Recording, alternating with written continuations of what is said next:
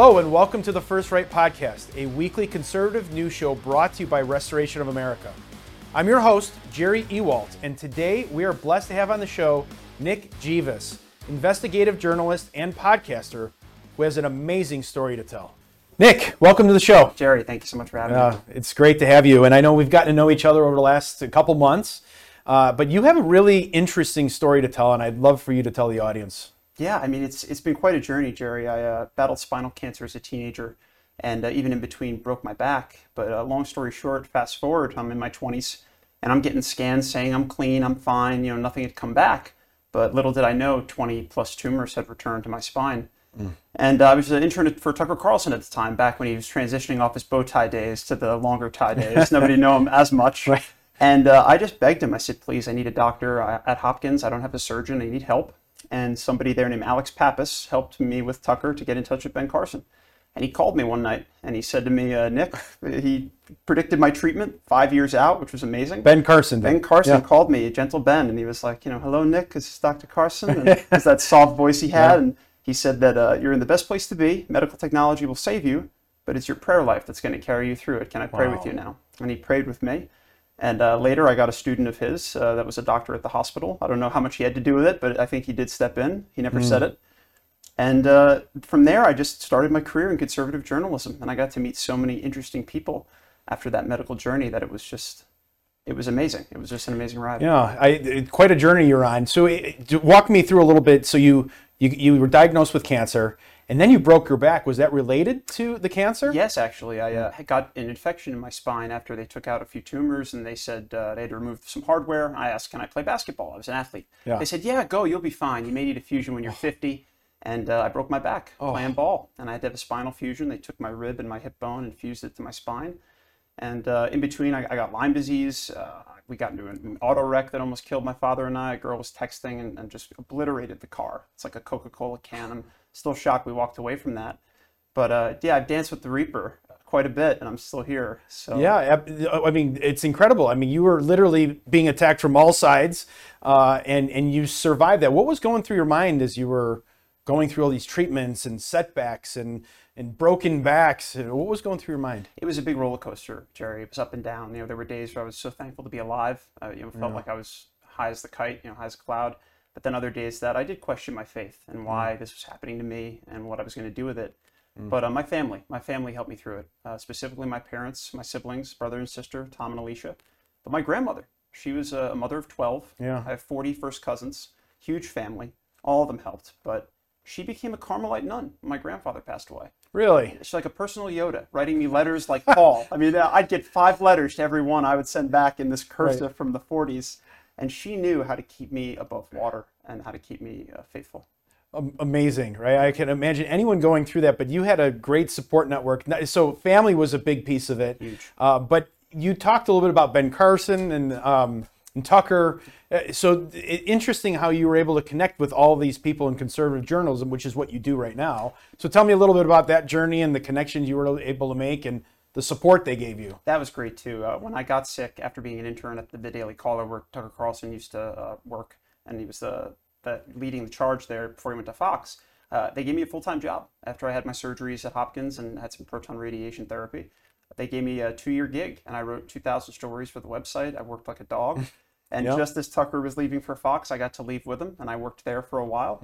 Uh, for my own personal reasons, I walked away from Fox, and I went to go work at Project Veritas, and I met James O'Keefe, and yet another pillar and a friend of someone to keep me afloat. And then I, when I moved on from there, I worked a little bit on the Hill, and then I met Dinesh D'Souza. So it just kept becoming. Amazing. He was actually my first interview. I interviewed him from confinement when he was uh, being persecuted by the Mm. Obama administration.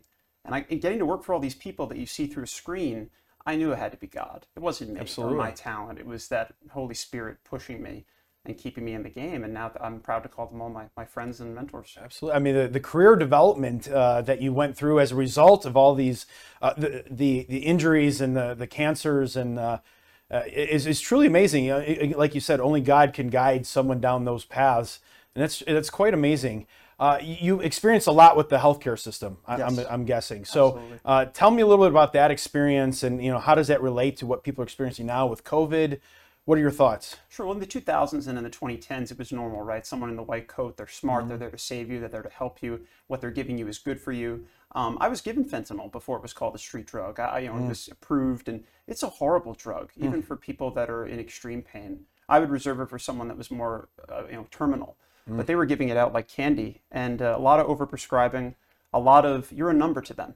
Yeah. Every day before radiation, I had to step up and state my number and my gender. Really? And I made friends with the lady when she asked me, one day she asked me gender for the 20th time, and I looked down, I said, still male. And she laughed, and we, we kind of became friends. Yeah. But it was like Shawshank Redemption. You're a number to them. Wow. And now you, you didn't, it was apolitical before. Now you can tell a doctor's politics. Are they mm. double masked? Are they asking you about your history? Are they challenging your option not to take the COVID shot? Are they pushing more medication on you? Are they trying to incorporate yeah. your spiritual battle as well as your physical? Um, and I don't hold it against doctors that are you know not of my stripe, but yeah. some of them are good. A lot of them are in it for the money, unfortunately, and their politics have now come into it as well, and it it creates that like a, a passage, a bridge can't be yeah. crossed. So it's it's sad. I, I hope more people get into medicine that are empathetic. Yeah, absolutely. Well, Nick, I think uh, it's it's amazing again looking at your journey and all the things that God's put you through, and uh, we're, we're blessed to have you as part of the Restoration of America family. So uh, we we know for for a fact that He put you here for those reasons, and, and, we appreciate all your experiences and all that you're doing for us. Is there anything that you want to leave the audience? Uh, about your journey, about anything that they should know? Yes, I would say uh, gratitude and faith are the two things that are going to get you through any day, any yeah. problem, any struggle whether it be life and death. I've been through that situation where they give you medicine and they tell you you're going to go to sleep and you may not wake up yeah. or you may wake up changed forever. Yeah. And that makes you realize that appreciate the sunset, appreciate your family, appreciate mm. the good food, the safety of America, uh, everything that we hold dear. And keep the faith, never give up. It's always possible to come back no matter how bad or, or dark it gets. Uh, amen. And I know we, we talked a little bit about that earlier. you know, when someone goes through an event like you just went through, they really go in two different directions, right? They, they can go down and say, you know, this isn't fair. I need pity and all that kind of stuff. You went the opposite direction. You made a lot out of it. And again, God tells us to number our days and he had a plan for you. And uh, again, we're, we're grateful that you're here with us today. I, I got the better end of the deal. I love being here, and thank you so much for having me, Jerry. This is a great home and a family, and uh, I hope we can continue to do some good. Nick, now that you're with Restoration America, you're doing a lot of investigative journalism for us. Uh, you had a chance to interview someone like Tucker Carlson recently. And uh, can you tell me a little bit about the state of independent journalism and, and where that's going? Yes, it's expanding, but you wouldn't know it as an average citizen because they're trying so hard to stifle it. They're putting money into cable news, just a dying industry, hard copy newspapers. Uh, Jeff Bezos with the Washington Post, mm-hmm. kind of keeping them propped up. But yeah, there's so many places to go for your news: Substack, Twitter, uh, you know, X now, mm-hmm. uh, even online forums like uh, the Daily Caller are still up and running, Daily Signal, our news site, Restoration News. So it's growing. But sadly, there's a f- lack of fearlessness. And Tucker Carlson, mm. when I interviewed him briefly before his speech on faith in Ohio, he talked about that. And he said that as a Christian, but also I think this applies to journalists as well, you have to be fearless. Yeah. You have to go in there knowing that you're going to get persecuted, especially as a Christian, as mm-hmm. most of us are here. And um, even working with Dinesh D'Souza, I worked with him uh, on 2000 Mules and his recent movie Police State as an advisor and a researcher. That man, talk about fearless. You know, he was yes. persecuted to the nth degree. And I think we need more people to do that. We need a conservative Hollywood. We need a counterculture, uh, our own New York Times. We need our own respected institutions. And it's hard because people want instant gratification, but this movement that's crushing us is 100 years in the making. Absolutely. So if we can take it, I think, piece by piece, slowly, like the people that have inspired me, I think we will have something if we pick up where they left off. But um, they're going to do everything they can to try to stop us because the truth interferes with their bottom line. It does. And if they don't believe in God, you're going to not be on the same page on many things. If you think life ends at 90 or 80 when you die, you're going to think a lot differently about how to treat people. Yeah, we, we always know there's a saying in the church, right, that the church grows with persecution. And so the people that you mentioned have been persecuted and they're only getting stronger. Uh, and, and people are waking up as a result. So it's really amazing to see that. And, and you know, we're grateful that there is independent journalism. And again, we got to protect that, for the First Amendment here, uh, free speech. So thank God. I mean, and especially in that First Amendment, not just free speech, but freedom of religion. Yeah. Closing the doors during COVID, depriving people of mass these are things Tucker also talked about. So, uh, as Obama mocked us for clinging to our guns and religion, I think it's not a bad bet these days to do. No. Cling to your faith, cling to your family, what's dear to you, and be fearless. Stand up whenever you can, and, and God will take care of you. I love that. That's great. All right, well, that's our show for today. Thank you so much for tuning in and supporting conservative media. Don't ever forget that by working together and staying diligent, we conservatives can bring our country back to true greatness. Until next week, let's all keep praying that God will continue to bless America.